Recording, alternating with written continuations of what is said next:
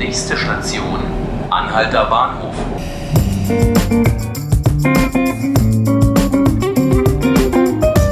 Hallo, mein Name ist Christine, Christine Otto. Ich wohne im Prenzlauer Berg und ich bin tatsächlich Drehbuchautorin und ich fahre relativ oft, wenn ich meinen Kopf auslüften muss und wenn ich das Gefühl habe, meine Geschichten stocken und ich komme nicht mehr weiter mit dem Fahrrad zum Tempelhofer Feld, dann setze ich mich, äh, wenn man aufs Feld drauf fährt, ganz links an die Mauer, guck über die Weite des Feldes und äh, das funktioniert für mich ganz hervorragend, löst sich eine Blockade im Kopf und ich äh, bin dort schon zu ganz wunderbaren, schönen Ergebnissen gekommen. Ja, herzlich willkommen zur vorerst letzten Spezialausgabe von 5 Minuten Berlin, dem Tagesspiegel-Podcast. Mein Name ist Laura Hofmann.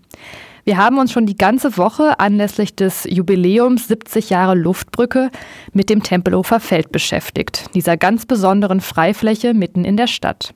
Und heute wollen wir ein wenig in die Zukunft blicken.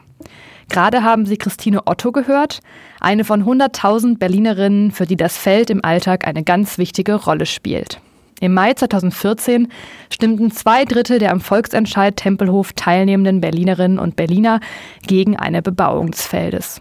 Doch das daraufhin verabschiedete Gesetz könnte auch wieder gekippt werden. Wahrscheinlich nicht in dieser Legislaturperiode, das traut sich der rot-rot-grüne Senat wohl nicht, aber eines Tages eben schon. Und für diesen Tag planen schon heute Architekten, zum Beispiel Paul Ingenbleek. Es wird gegenwärtig sehr, es gibt sehr viele Probleme in Berlin. Die Stadt wird voller, es gibt einen Zuzug. Leute verlieren ihre Wohnungen, Leute können oder Menschen können nicht mehr da wohnen, wo sie wohnen wollen. Kleingewerbe verlieren ihre Heimat. Und es wird unendlich viel über Probleme geredet in den Zeitungen, in den Medien. Aber es gibt wenig Lösungsansätze. Und die Lösungsansätze, die ich sehe, die sind immer nur punktuell. Da soll irgendein Kleingarten bebaut werden, da soll irgendein Hochhaus gebaut werden. Ingenbleek dagegen denkt groß. Er fordert einen neuen Anlauf für eine Randbebauung des ehemaligen Flughafenfeldes. Genau wie eigentlich auch der regierende Bürgermeister Michael Müller. Nur noch radikaler. Der 58-jährige Architekt stellt sich einen Ring kompakter Gebäude um das Feld vor. So kompakt, dass nur 5% der Fläche bebaut und weitere 5% mit Straßen und Wegen gepflastert würden. Das wären dann 30 Hektar. 10.000 Wohnungen könnten so entstehen, sagt Ingenbleek. Normalerweise würde für so viele Wohnungen mindestens die doppelte Fläche benötigt. Für die Randbebauung hat der Architekt auch gute Argumente. Die Ränder sind nicht appetitlich, die sind nicht schön. Die laden, und das kann man ja sehen, wenn man am Rand mal einfach mit dem Fahrrad am Rand lang fährt, laden die auch nicht zum Verweilen ein. Klar, hier die Wiese, die lädt zum Verweilen ein. Viele Punkte hier, aber die sind alle drin, nicht draußen. Weil das Tempelhofer Feld in Landesbesitz ist, wäre es hier möglich, günstigen Wohnraum zu schaffen. Anders als an den allermeisten anderen Orten in der Stadt. Im Moment ist es so, dass wenn, man, wenn wir eine Wohnung bauen in Berlin, im grob Innenstadtbereich, da gehört dieser Bereich auch mit dazu, äh, dann ist der Bodenanteil, der an Miete auch nachher eingelöst werden muss, an Mietzins, beträgt mehr als 30 Prozent aktuell. Tendenz steigend, stark steigend seit fünf Jahren. Die 30 Prozent, die fallen hier weg. Das heißt, hier ist es leichter, günstigen Wohnraum zu realisieren. Auf dem Feld soll es also laut Ingenblick keine echten Eigentümer geben, nur Erbpächter, die das Land vom Senat für 99 Jahre übernehmen. Das können kommunale Wohnungsunternehmen sein, aber auch Genossenschaften oder Privatleute. Der Senat würde mit der Vergabe der Grundstücke auch die Regeln bestimmen, zu welchen Preisen und Konditionen Wohnungen vermietet werden. Eine Grundidee ist, einen Erdgeschosssockel zu schaffen, der sechs Meter Höhe hat für alle Häuser, 20 Meter Tiefe hat und als, damit als multifunktionalen Raum genutzt werden kann. Ja.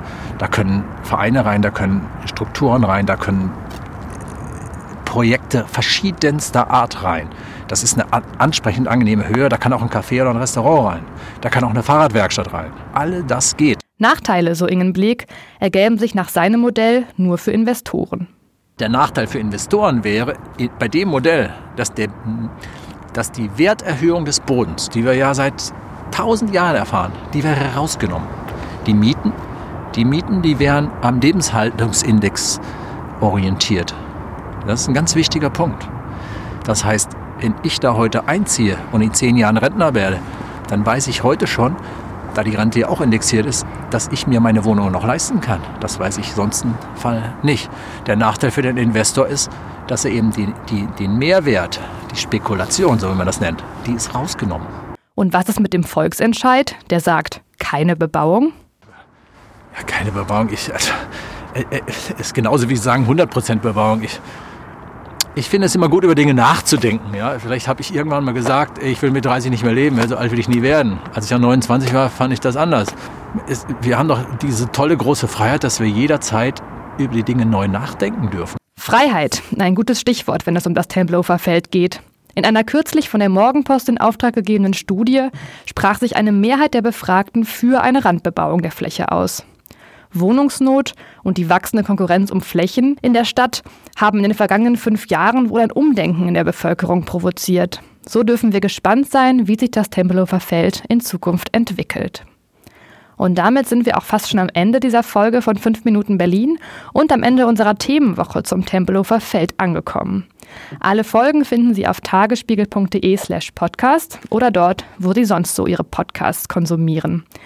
Die Audioaufnahmen von heute stammen aus dem Projekt Field Trip, eine Produktion von Ronja Film, mit dem der Tagesspiegel kooperiert. Unter fieldtrip.tagesspiegel.de können Sie sich durch einen interaktiven Dokumentarfilm über das Tempelhofer Feld klicken.